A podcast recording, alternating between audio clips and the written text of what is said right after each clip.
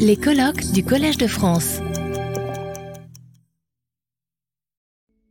Bien, euh, bonjour et euh, bienvenue à tous euh, au Collège de France pour ce colloque sur Borges et la Chine.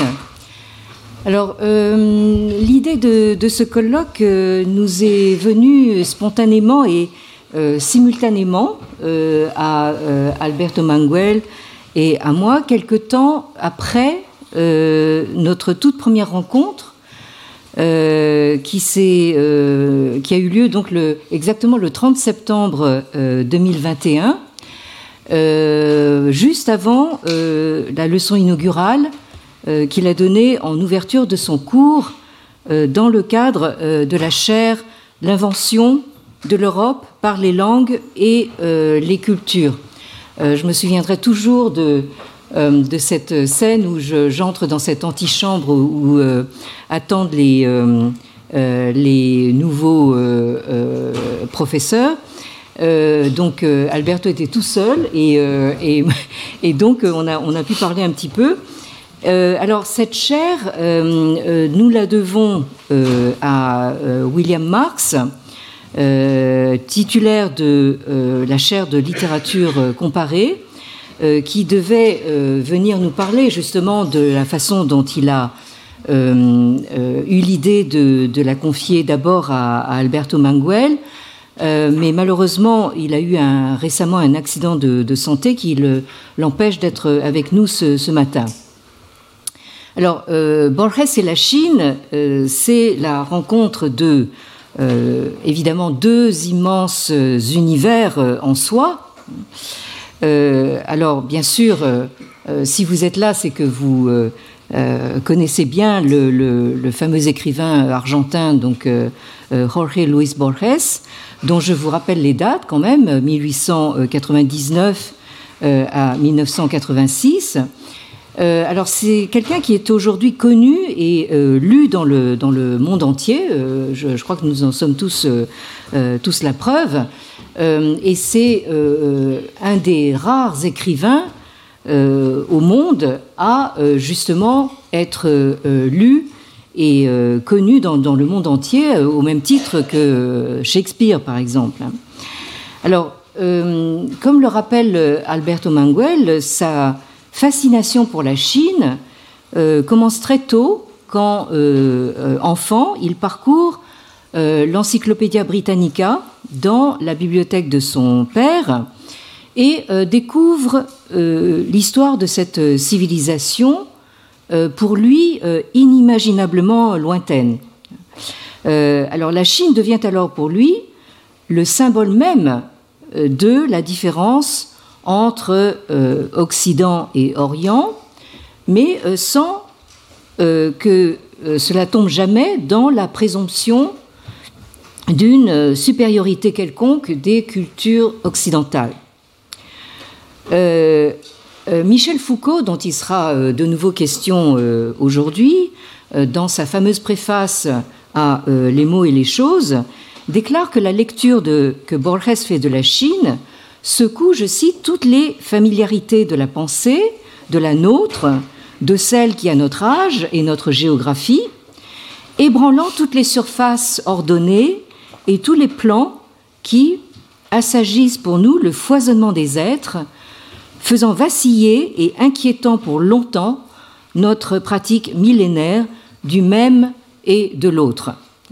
Alors évidemment, toute cette problématique du, même et de l'autre, c'est euh, euh, quelque chose qu'on a beaucoup euh, agité ces, dernières années et donc probablement qui fera l'objet de pas mal de discussions aujourd'hui, mais toujours est-il que euh, la Chine comme possibilité d'une imagination et d'un système de pensée autre est à la base de euh, certains des textes les plus importants de Borges, euh, ainsi que de nombreux autres textes mineurs.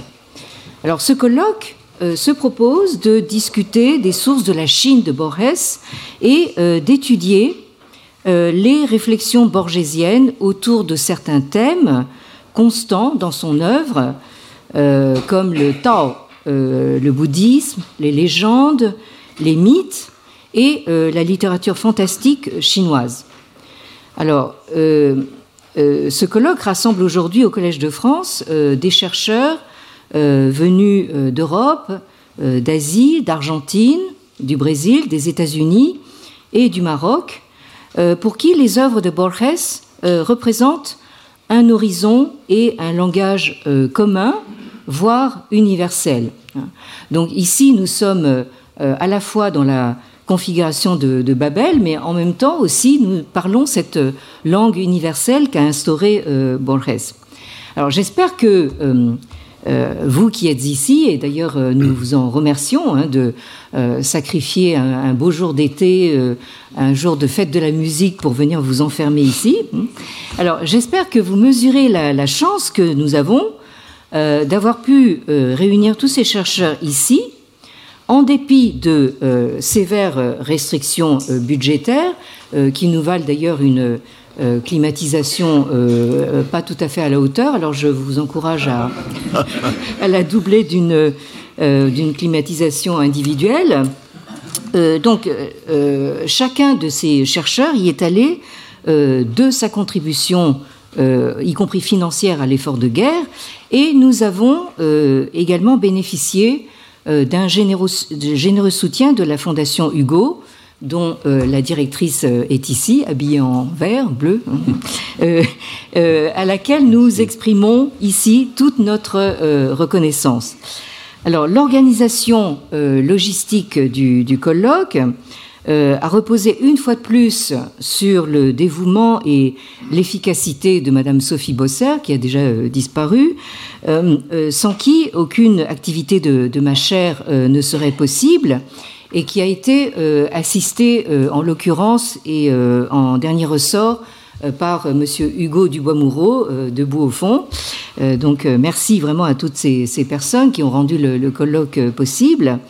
Et euh, du fait de multiples changements de dernière minute, euh, nous sommes dans l'obligation euh, d'imposer des contraintes de temps à nos participants, notamment ceux du matin, dont les présentations ne seront pas, comme c'était prévu, suivies de temps de questions. en fin de journée, nous avons prévu une plage euh, pour les euh, questions et la discussion. Donc ce matin, donc ça va être essentiellement des présentations. Bien, alors j'ai donc terminé cette, petite introduction. alors je laisse maintenant la parole à notre co-organisateur et euh, la, star évidemment qu'on ne, présente plus, euh, Alberto Manguel, euh, qui est vraiment le, le, borgésien numéro un, puisque il a eu le, privilège très jeune non seulement de murmurer à l'oreille de Borges, mais de lui faire carrément la, lecture, hein, et, qui est lui-même devenu justement le spécialiste et l'écrivain très connu sur euh, justement la, lecture, l'histoire des, livres. Euh, et qui est l'auteur que, vous connaissez très bien d'une histoire de la lecture et de ce, petit livre qui s'appelle Chez Borges. Peut-être que quelques, quelques détails qu'il aimerait vous faire connaître. De, 2015 à 2018, il a été le directeur de la Bibliothèque euh, nationale d'Argentine. Et euh, de 2021 à 2022, il a été, euh, comme je le disais tout à l'heure, titulaire au Collège de France de cette chaire annuelle L'invention de l'Europe par les langues et les cultures, qui est à présent occupée par Madame Mieke Ball.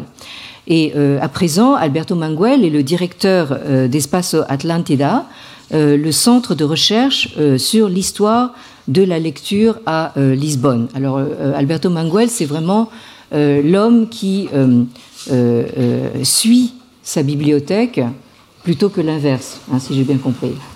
Tout à fait. Alberto, à vous. Retrouvez tous les contenus du Collège de France sur www.colège-2-france.fr.